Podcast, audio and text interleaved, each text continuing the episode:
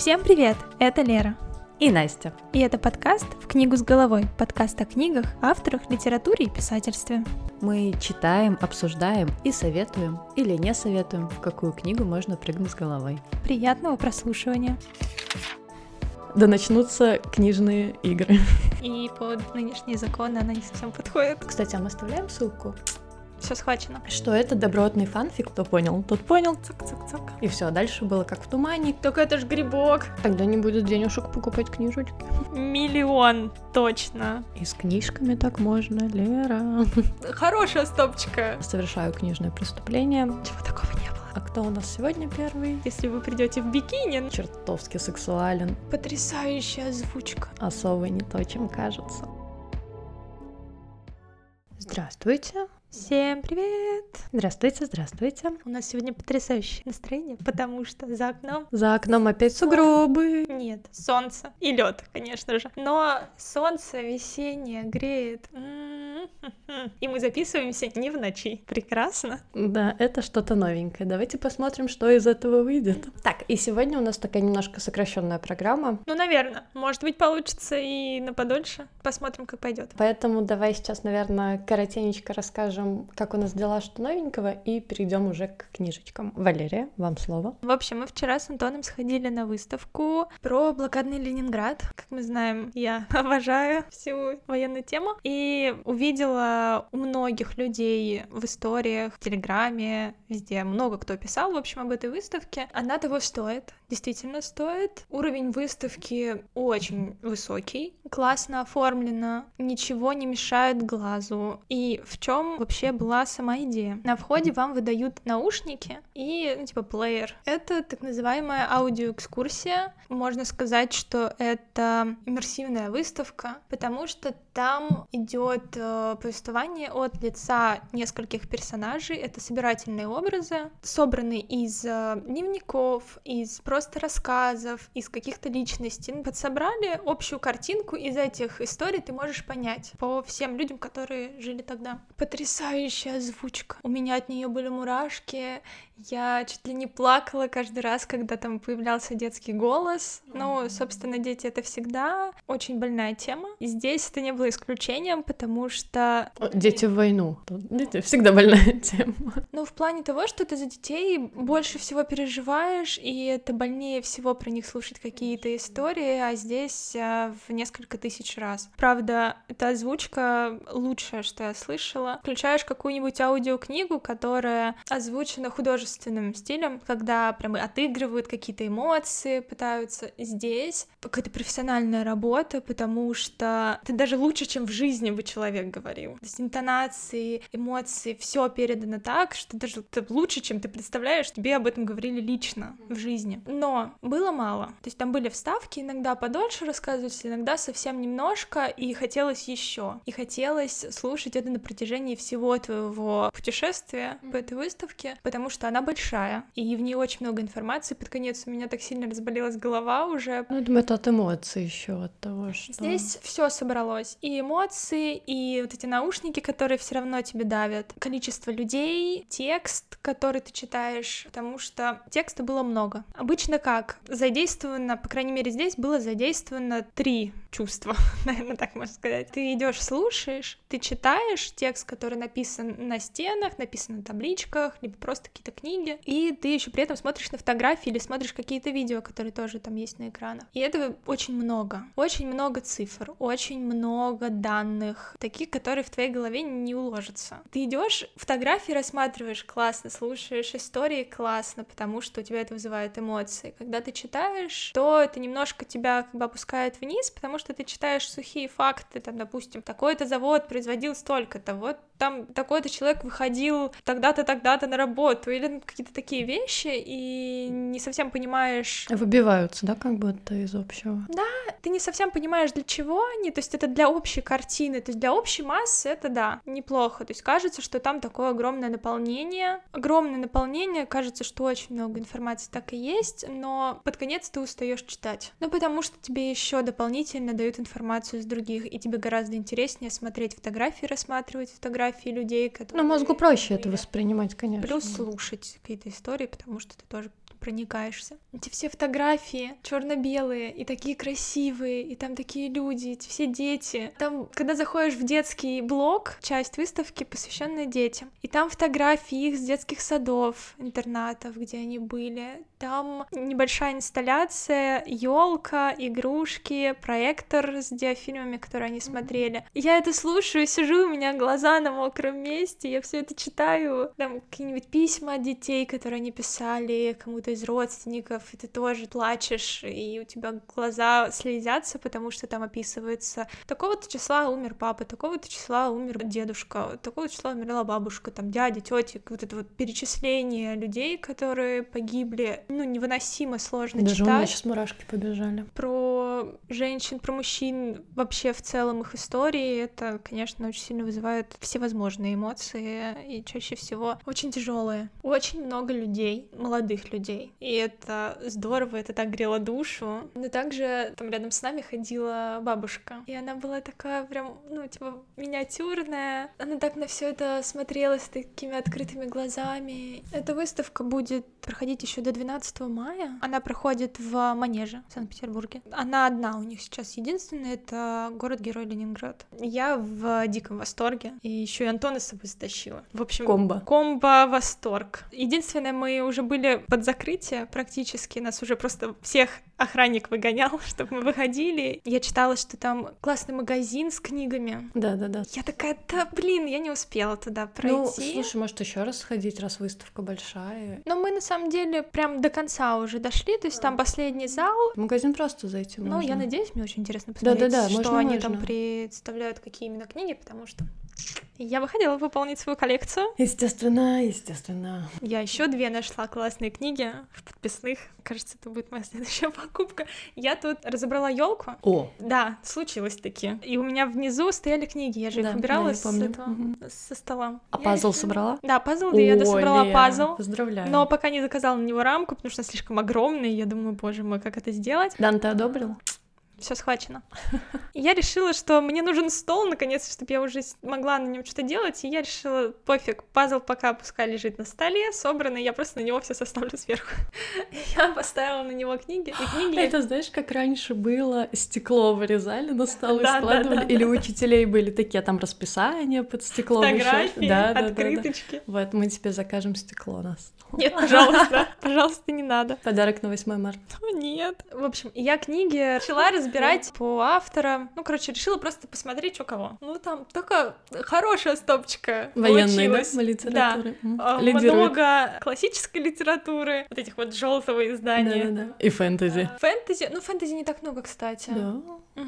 Ну, как бы она такая средненькая, но ничего так. Я прям рада и счастлива. Я наслаждаюсь. Вижу Леру, ее горящие глаза. Она меня немножко даже пугает. В хорошем смысле, в хорошем смысле. Я вижу ее кулак, конечно, в хорошем смысле.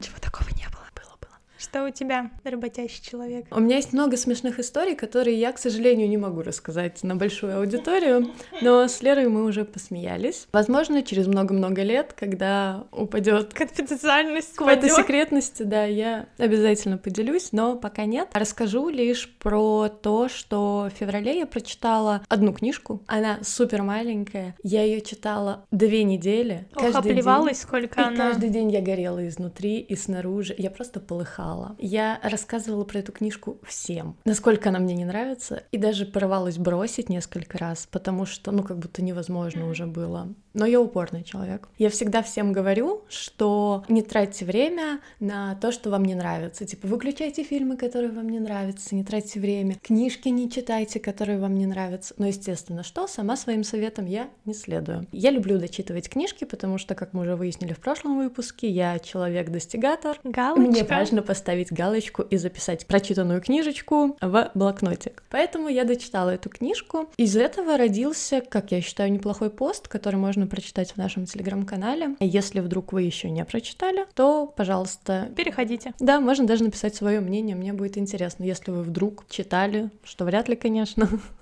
А может, вам и понравилось, а может, вы прочитаете и вам понравится. Все люди разные. Но я от себя говорю, что не рекомендую.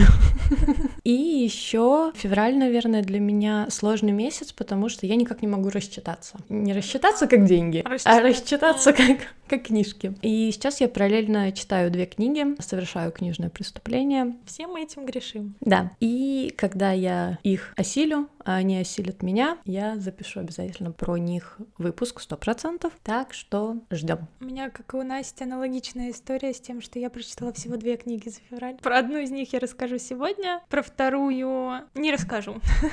Она неплохая, но ничего такого суперинтересного, и под нынешние законы она не совсем подходит. Пара-пара-пам. Увы, можно было бы рассказать, но нет. Но сейчас я, кстати, начала интересную книгу, я уже Насте говорила. Она прикольная. Да, очень интересная задумка, так что следующий выпуск будет интересным. Я очень жду. Главное ее дочитать до того момента. Но у меня нет выбора, у меня нет книг в закромах, про которые я могу рассказывать. Понимаешь, мы сейчас в той точке реальности, когда мы не только выбираем книги, чтобы кайфануть, там прочитать, в сюжет погрузиться, а чтобы еще и было о чем рассказать. И это давит, если честно. Иной раз ты думаешь, ну, такой, блин, я так любила читать просто, когда раньше, до подкаста. Вообще все книги так легко шли, и ты читаешь, и тебя ничего не гложет, никаких дедлайнов, а здесь нужно дочитать до выпуска. Ты такая, я немножко не успеваю. Нам нужна фора. Я не знаю, это надо в 5 книг фору, чтобы тебя вообще ничего не заботило. Давай работать над этим. Нужен тогда отпуск, который чисто на чтение. Тогда не будет денежек покупать книжечки. В общем, не будем о грустном, а перейдем, наверное, уже к самому выпуску.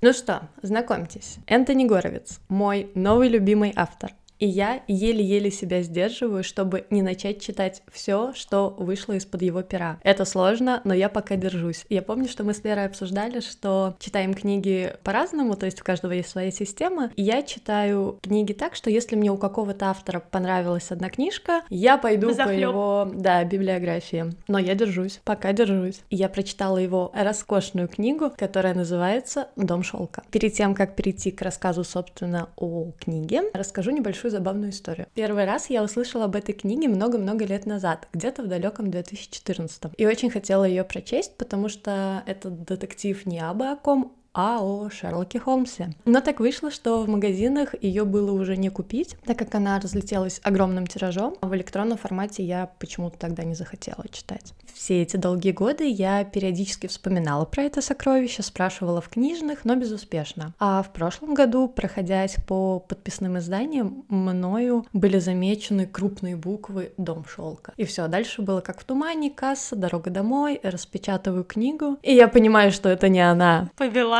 на название. Название такое же, но автор и, собственно, сама история совершенно другие. Было и смешно, и грустно, но я не потеряла надежду и с еще большим рвением вернулась к поискам. Удача мне, кстати, улыбнулась. Я нашла книгу в одном маркетплейсе. Перед заказом я еще раз хорошо проверила, что это именно та книжка. И, наконец-то, воссоединилась со своим неуловимым экземпляром. Честно скажу вам, что все эти годы ожиданий и поисков были не зря. Я понимаю, что это очень громкое заявление, потому что на минуточку на дворе только февраль, но я уже могу с уверенностью сказать, что это лучшая книга, прочитанная в 2024 году. Посмотрим, кто сможет с этим потягаться.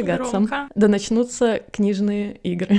Все, заканчиваю со вступительной частью и перехожу к сути. Энтони Горовиц — это британский писатель, сценарист и телевизионный продюсер. Из особенностей его детства могу выделить 2 факта. Что у него была весьма эксцентричная, назовем это так, мама, которая подарила маленькому Энтони на 13-й день рождения человеческий череп. Мальчик, сам Энтони, с 8 лет жил в лондонской школе-интернате с весьма грубыми и дисциплинарными порядками. Именно это закалило его характер. И в таких условиях он научился абстрагироваться от суровой реальности, придумывая истории, где герои мстят за несправедливость своим обидчикам. Так у Горовица появилась мечта стать писателем. В 1979 году выходит его первая книга, и он сразу же завоевывает сердца миллионов читателей по всему миру, и его книги переводились и издавались более чем в 30 странах. Горовиц работал над сценарием второго фильма трилогии «Приключения Титана», которую срежиссировал Питер Джексон. Также у него много шоу телевизионных и сериалов. И мой самый любимый факт из его биографии — он стал первым писателем, к которому лично обратился фонд наследия Конан Дойла с предложением написать новый детектив о Шерлоке Холмсе. Я ликую. Таким образом, в 2011 году на свет появилась книга, в которую я, правда, влюбилась и буду советовать каждому, собственно, «Дом шёлка». И именно на этом моменте, пока я ресерчила странички разных сайтов, было обнаружено продолжение. Серьезно? Представляете? Она такая счастливая, у нее так горят глаза. На самом деле, дальше уже здесь ничего не должно быть, потому что я пошла читать вторую книгу. Было бы, конечно, чудесно, но пока нет. Она не переведена или... Она переведена. Но это так странно, потому что когда я искала «Дом шёлка», я вводила и имя автора, и все вот это, и нигде она не показывалась. Но когда я ее случайно увидела, она стала абсолютно везде. Это магия. Так что сейчас я ее не пойду читать, у меня есть план получше. Завлечь вас в сети первой книгой, и потом все вместе сесть и прочитать вторую. И, если честно, я прям реально сгораю от нетерпения. Еще многие пишут про эту книгу, что это добротный фанфик по Шерлоку Холмсу. Я, как человек, который всегда супер хорошо и положительно относится к фанфикам, в любом их проявлении, кто понял, тот понял, как говорится, но я 100% не могу сказать, что это фанфик. Просто язык не поворачивается так это назвать. А лично для меня это очень каноничное и логичное продолжение истории про всеми нами любимого сыщика. Моя любовь к этой вселенной началась еще в детстве, когда я маленькая смотрела экранизации с Соломиным и Ливановым по телевизору, просила дедушку почитать мне книжки до или на ночь перед сном. Скорее всего, кстати, он опускал многое написанное, какие-то такие жесткие штуки во имя моей психики, спасибо ему за это. Но это было всегда супер интересно, и я помню, как мне всегда не терпелось узнать, чем же закончится очередное расследование, то есть мне прям вот интересна была концовка. Как и в любом детективе? Да. Когда я выросла, мой горячо любимый режиссер Гай Ричи снял 2 фильма про Шерлока Холмса, где Холмс — это Роберт Дауни-младший. Обожаю. А Ватсон Джутлоу. Смотрели миллион раз, всем советую, если вы вдруг еще по какой-то причине как-то это не сделали, очень-очень советую. Я не знаю, сколько раз мы с папой пересмотрели эти фильмы. Миллион. Точно. О, мы да. Что первого Железного человека с ним пересмотрели на миллион раз. Да, он тоже хорош.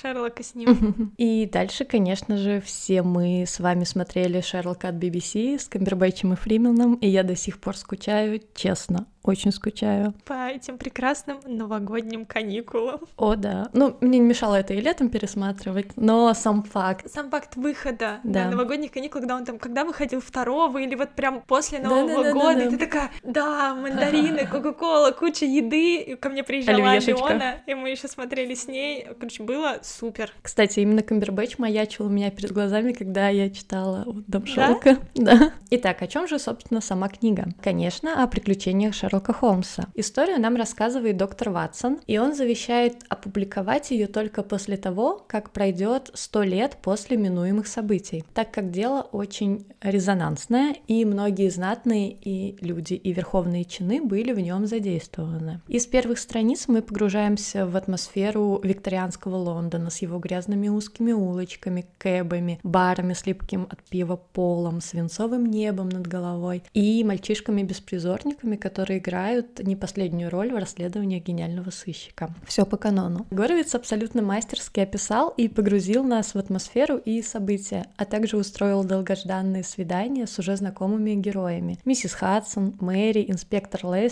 и даже чуть-чуть с великим и ужасным Мориарти. Герои получились очень каноничные и живые, за что я уже, собственно, снимаю шляпу. И когда я сейчас говорила про Мориарти, естественно, у меня сцена с вертолетом из Шерлока BBC.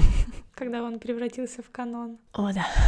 Добавляет интереса и сама детективная история, которая закручена таким образом, что читатель узнает обо всем постепенно, подогревая интерес все больше и больше, и не чувствует себя при этом дураком, как во многих других детективных книжках. Если честно, это камень в огород Зова Кукушки, про который я уже рассказывала в одном из предыдущих выпусков. Здесь все как нужно. И, собственно, все начинается невинно. В дверь дома по адресу Бейкер-стрит Бейкер-стрит 221-Б постучался мужчина и попросил Холмса взяться за расследование об одном странном человеке. И это дело, как воронка, закручивается в очень тугой клубок расследований о пропавшем ожерелье, которое приводит нас сначала к убийству, а затем к раскрытию огромного ужасающего заговора. Рассказывать сюжет детективной книги — это большое преступление, и совершать его я, конечно же, не буду, но очень хочется. Просто скажу, что здесь все как надо. Разложено аккуратно по полочкам, у каждого есть свои скелеты в шкафах. Мозг Шерлока Холмса чертовски сексуален, особо не то, чем кажется. Это по-настоящему, простите за избитое клише, глоток свежего воздуха в мире детективов. Я сейчас после записи первым делом побегу в пункт выдачи за второй частью истории. Она уже пришла. Ты её заказала. Да.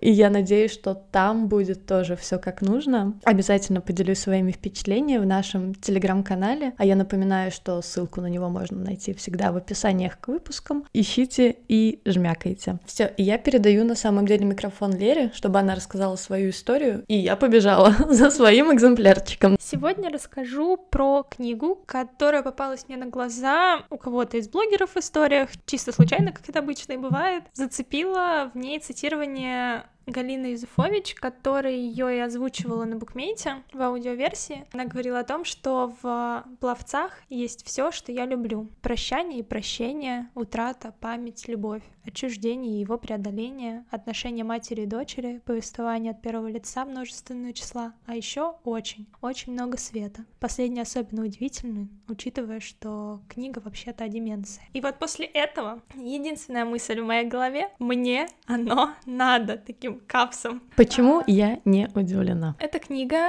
Джули Оцука, называется «Пловцы», как вы могли понять ранее. Обложка супер прикольная. Да, классная, на ней бассейн, на ней вода, такая переливающаяся, как в бассейне, и плывет женщина в таком красном. Мы прикрепим, я думаю, фотку даже книжки. В красном купальнике, в красных очках. А, кстати, я прошу прощения, что влезаю. Вы заметили, что к прошлой книге я ничего не сказала про обложку? Потому что обложка, обычная, а книга — бриллиант. Так что я не всегда ведусь на обложку. Так вот, книга, сразу предупреждаю, будет абсолютно отличаться от того... от Настиной книги. Это по настроению, по всему, по стилю написания, вообще во всем. Она больше грустная, во многом больше грустная, по-другому не скажешь. Ну, по описанию вряд ли там что-то было, да. Прям вечеринка. Ну, понятно, но я на самом деле не знаю, как можно не любить книги, которые не заставляют тебя страдать. А я расскажу, обращайтесь, я вам расскажу. Блин, они наталкивают тебя на те темы, которые ты в жизни будешь обходить стороной, в надежде, что тебя это не коснется. И с книжками так можно, Лера. Ну, с нами же и правда может много чего произойти, но искусство как будто бы и существует для того, чтобы мы могли испытать разные грани жизни, разные истории прожить, разные жизни прожить. Я с тобой согласна. Повидать, какой-то опыт получить, хотя бы вот так, да, конечно, это не сравнится с тем, что ты получишь в реальности, но хотя бы наложить или представить ты можешь. И разные грани, и вообще можно задать себе различные вопросы, как я уже сказала ранее, пережить то, что ты не переживешь в жизни. Мое личное мнение, лучше об этом прочитать. Ты лучше прочитаешь, чем столкнешься с этим в реальности. Ну, это 100%, мне кажется, истина, но все равно... Но это не страховка от того, что ты не столкнешься в реальности. Да, конечно. Это вообще не страховка, но просто, что иногда бывает такое, что ты, там, допустим, прочитаешь, но в жизни ты с таким не столкнешься. Разные ситуации бывают. Но при этом не забывать о том, что мир все-таки бывает жесток, и жизнь тоже бывает жестока. Об этом лучше знать, чем жить в этом розовом замке и отгораживаться от вообще существующего, от разных проблем, которые существуют у других людей в том числе. Вернемся к книге. В аннотации звучало так. Это жгучая интимная история о матерях и дочерях, единении, отчужденности и свете в конце тоннеля. Повторное оно мне надо, по-другому ты не скажешь. Но скорее в этой книге вы найдете больше единения и отчужденности, чем интимную историю о матерях и дочерях. Ну, по крайней мере, мне не хватило раскрытия именно этой темы. Текст книги разделен на несколько глав, но в целом его можно разделить на две части. В первой части Джулия рассказывает про посетителей бассейна, для которых бассейн является не просто спортивным сооружением, а чуть ли не основой их жизни. То есть это... Вторым домом? Это первый дом, а вся остальная жизнь — это второе. Они что-то ненастоящее. H2O, просто добавь пловчих. И здесь, конечно же, есть свои правила, как и в любом бассейне. У вас должен быть обязательно душ перед заплывом, обязательно купальник спортивный. Ну, конечно, никто вам ничего не скажет, если вы придете в бикини, но все-таки лучше спортивный, слитный. Обязательно шапочка, обязательно очки, по всем канонам. Обязательно нужно придерживаться своей дорожки, правильно обгонять впереди плывущего. Для того, чтобы обогнать, нужно коснуться лодыжки. Там много правил, и это нам тоже рассказывали, много да, расписывается. Да. Неважно, кем ты являешься за пределами бассейна, здесь ты пловец в первую очередь. Абсолютно неважно, как ты себя чувствуешь в воде, у тебя есть градация по дорожкам. Чем хуже ты плаваешь, тем у тебя там ближе, ну, типа, первая, вторая, третья, ну, и дальше по увеличению, как увеличение идет, по-моему, глубины бассейна, но тоже зависит от дорожки, номер дорожки. Но в один из дней на дне бассейна образуется трещина. Это взбудоражило всех. Неожиданно, слушай. Да, это было очень неожиданно, было очень странно про это читать, потому что мне сначала показалось, что это будет опять какая-то... аллегория. Помнишь, я читала про имени такого-то? Угу. Там, я забыла, как называется этот стиль, когда магический оживляют... реализм? Да, вот, магический реализм. Как будто бы здесь будет магический реализм, а я так не хотела, чтобы он здесь был, потому что это такая тема была интересная для меня, и мне не хотелось портить себе этим. Но нет, здесь мы просто видим, как реагируют на нее люди. Для кого-то это становится поводом посплетничать, для других это становится каким-то проклятием и наказанием, и даже проплыть над этой трещиной для кого-то плохая примета. Они быстро там свои устои сколотили. У них там собственный мир. Для третьих это вообще рана, которая лучше не трогать, она затянется сама. У меня для них плохие новости. Раз рана нанесена бассейну, значит и, как оказалось, душевному покою каждого из пловцов, потому что они все это обсуждают. Кто-то увидел эту трещину и вообще перестал ходить в бассейн, кто-то перешел в другой. Ну, в общем, их всех так сильно это взбудоражило. Потом там вообще их появилось множество этих трещин, и бассейн в итоге закрыли. Может быть, возможно, я ошибаюсь, и автор вовсе не имел в виду ничего подобного, но, как мне кажется, здесь это прослеживается очень явно, что бассейн в данном случае — это такая своего рода аллюзия на нашу жизнь, потому что мы все в какой-то степени пловцы. Пловцы в нашей собственной жизни, и кто-то стремительный, кто-то более медлительный, для кого-то важно ставить рекорды, для кого-то, наоборот, медленно двигаться и почти что тонуть, если мы рассматриваем в плоскости бассейна. Мы снова и снова совершаем досадные ошибки, а потом клянемся себе, что в следующий раз уж выложимся на полную. Мы перебираем их в голове перед сном, как описывается в этой книге, что лежишь ночью, не можешь уснуть и перебираешь в голове, что сегодня ты неправильно плыл, у тебя была неправильно поставлена рука, неправильный грибок, неправильные ноги, ну, в общем, все вот так. И, собственно, кто-то соблюдает все правила, не забывая про шапочку, очки для плавания, душ перед заплывом, а кто-то вечно эти правила нарушает, подныривает под разделительные полосы, веревки, которые натянуты между дорожками, и устраивает столкновение. Автор дает нам какие-то подробности их земной жизни, но вообще сразу читается, и автор об этом открыто говорит, что не считает ту жизнь настоящей. Настоящая жизнь — это все, что происходит в бассейне. В книге прекрасно разобрана фраза «жизнь дала трещину». Обычно мы ее понимаем фигурально, но Джули здесь подошла к ней как к реальному факту трещины в бассейне. То есть после этой трагедии для всех посетителей мы можем наблюдать у них, мы можем наблюдать типичные реакции людей на происходящие какие-то изменения в жизни. Мы видим, как проходят все стадии принятия негативных перемен, тут и отрицание, и гнев, и торг, и депрессия, и принятие, в общем, весь набор. Прочитаю вам цитату из книги, чтобы вы поняли вообще, как это все было написано, ну и немножечко так. Если бы мы просто взяли в себя в руки и перестали думать о ней каждую секунду дня и ночи, то она бы просто исчезла. Проблема с этой теорией заключается в том, что с тех пор, как вы увидели трещину или подумали, что увидели ее, она прочно засела в вашем сознании. Теперь, каждый раз, когда вы проплываете над ней или слышите упоминания о ней, кто-то сказал что-то заразно,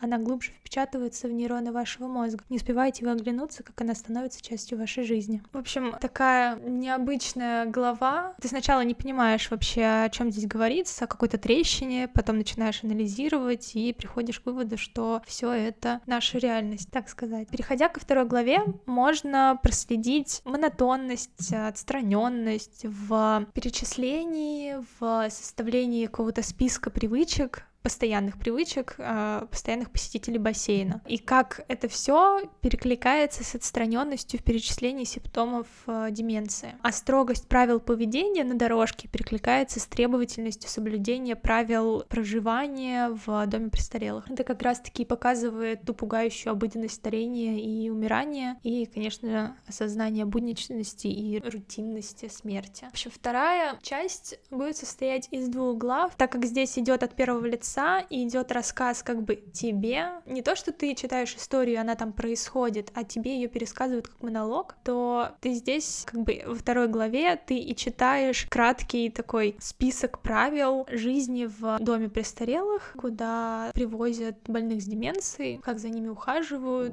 что они должны делать, какой у них распорядок дня, как проходит их жизнь, как все это начинается, чем это все заканчивается. То есть это полностью все описано. Джули здесь, как я и сказала, напрямую обращается к читателю, тем самым она как будто бы напрямую говорит с каждым человеком, в данном случае потерявшим родителя. Возможно, именно эта общность, она поможет или помогает людям смириться с потерей, смириться или прожить чувство утраты, чтобы жить дальше. Во второй части романа рассказывается об одном из посетителей бассейна, Элис. Она встречается в первой части, про нее мало говорится, но уже есть упоминание о том, что она чем-то болеет. Элис теряет память, то есть это не стремительная история, это на протяжении многих лет происходит, человек увядает, и память его тоже. И тут мы смотрим на историю со стороны Элис, со стороны ее дочери и со стороны ее мужа. Но тут не то, что от каждого лица, а скорее от дочери. Дочь рассказывает за маму и за отца, то, как она это видит. Особенности книги. Эта книга, в принципе, особенная, она больше про рассуждение,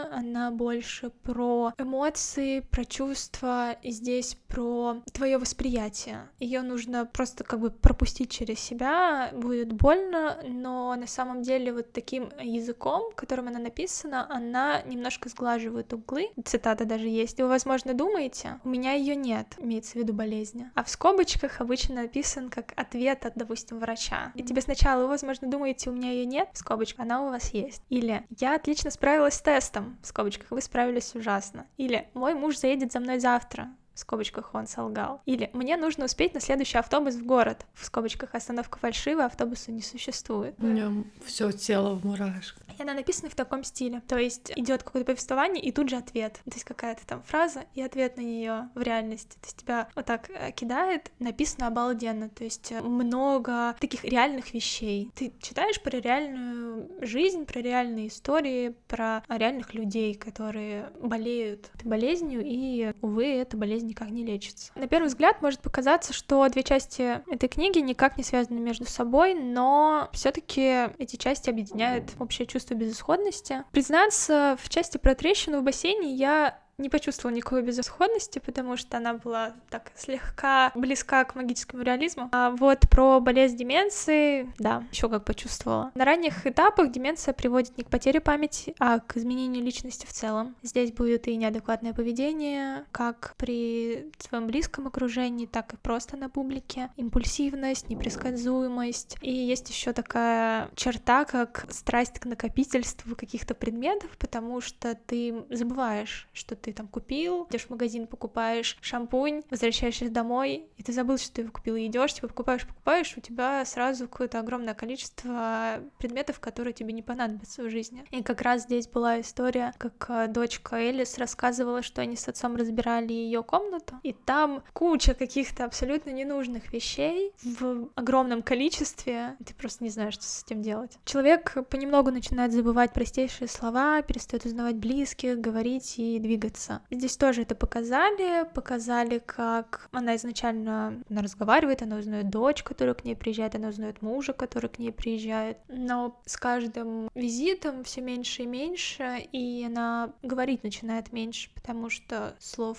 в ее голове тоже становится очень мало. Там был такой диалог, где у нее дочь спрашивала какие-то вопросы. Единственное, что отвечала ей мама, это «да». На вопрос, на который требовался ответ какой-то иной, более развернутый, она просто молчала, потому что слов у нее уже нету. Тоже цитата, я, видимо, буду много приводить цитат из этой книги. Вы забудете, как называется велосипед. Рыба, камень, цвет травы, звук ручья. И с каждым забытым словом вы будете чувствовать себя все легче и легче. Вскоре вы станете абсолютно голым, воплощенной пустотой, и впервые в жизни будете свободны. Вы достигаете того состояния бытия, к которому стремятся медитирующие по всей планете. Вы будете целиком и полностью существовать в настоящем моменте. Мне кажется, это потрясающе, на самом деле. То, как это описано. Мало кто тебя опишет вот так. И эта книга, она описала мне все, что я бы хотела, допустим, узнать. Как от врача, как от человека, который был рядом, и как от самого человека. Именно все эти этапы и проходит Элис.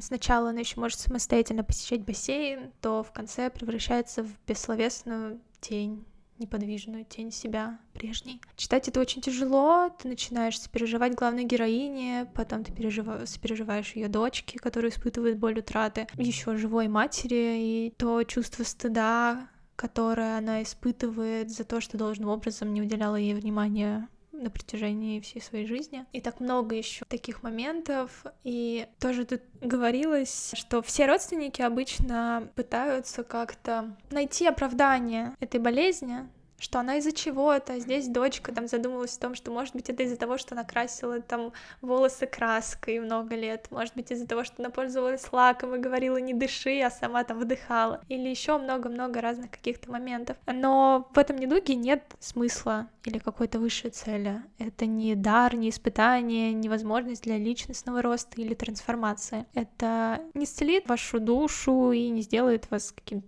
более добрым или вообще другим человеком. Вы останетесь собой, но тенью себя, потому что мы все состоим из своих воспоминаний, из того опыта, которым мы жили, того, что мы помним, из тех людей, которых мы помним. И когда это стирается, ты просто как белый лист, и то состояние, которого действительно хотят добиться многие монахи в том числе. Сложная книга, но я, правда, ее очень советую. Она небольшая, и она написана таким легким языком, что читается взахлеб, быстро, смотря как вы переносите, да, как вам будет, насколько вам будет тяжело, или наоборот просто, или, может быть, вообще мне понравится, потому что есть и такие отзывы, как и любая другая книга, конечно же. Вообще, когда я ее дочитала, и вообще на протяжении, наверное, всего чтения второй части, в голове также вертелась мысль о том, что вот ты читаешь это все, и тебе вроде как рассказывают, как дочь сама ощущает все, что происходит, но при этом представить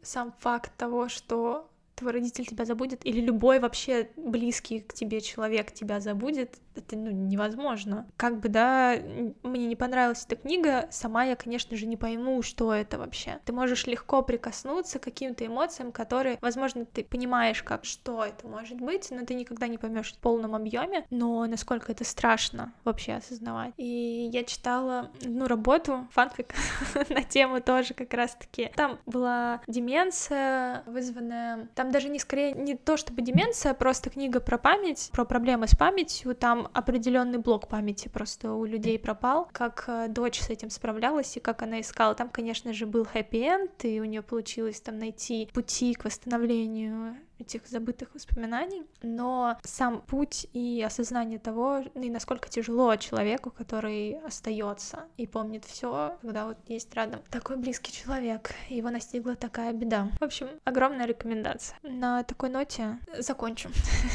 Настя загрустила. Нет, я просто... У меня в голове разархивировалась книга, которую я читала, когда мне было лет, наверное, 17. Она называлась в моем издании, которое у меня был экземпляр, Пиар «Навеки Элис». А сейчас я нашла, что есть второе издание, и там немножко другое название, и мне оно кажется более правильным, оно называется «Все еще Элис». Это про девушку, которая была преподавателем, профессором лингвистики в Гарварде. Она делала карьеру, у нее были коллеги классные, которые ее уважали, студенты, которые любили, муж и трое взрослых детей. И в какой-то момент она понимает, что ей стало сложно ориентироваться в пространстве, что она стала забывать какие-то важные штуки, и ей диагностируют Альцгеймер. Сначала книга идет от ее лица, и уже ближе к концу, когда болезнь берет вверх, то есть фокус смещается, и со стороны тебе рассказывают. И, естественно, эта книга без хэппи-энда. Было супер больно читать, если что. Я, когда брала эту книгу, я не знала, о чем книга. Я просто... На обложке была девушка, розовым названием написано, и там бабочки, и девушка в платье. Думаю, ну, любовный романчик, сейчас мы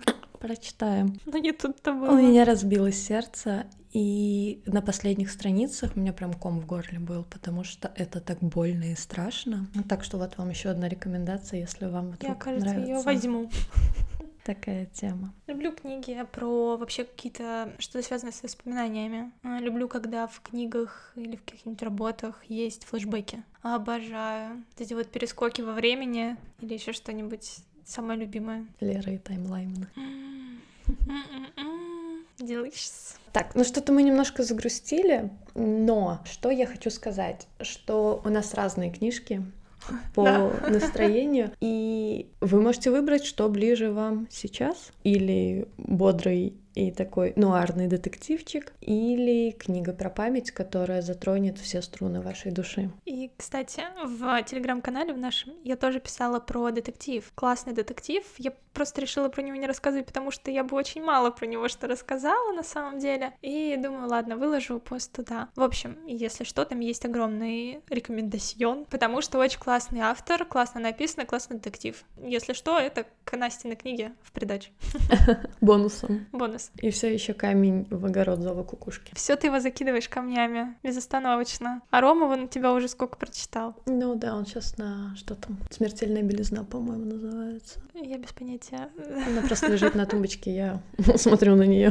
Не осуждаю. Ну что ж, все. Всем пока. Это все. Спасибо большое. Спасибо, что слушаете нас. Да, хорошего вам конца февраля. И услышимся уже, наверное, ближе к весне. Ну, наверное, да. Наверное, да. Дай бог, дай бог. Все, всем пока. Пока-пока.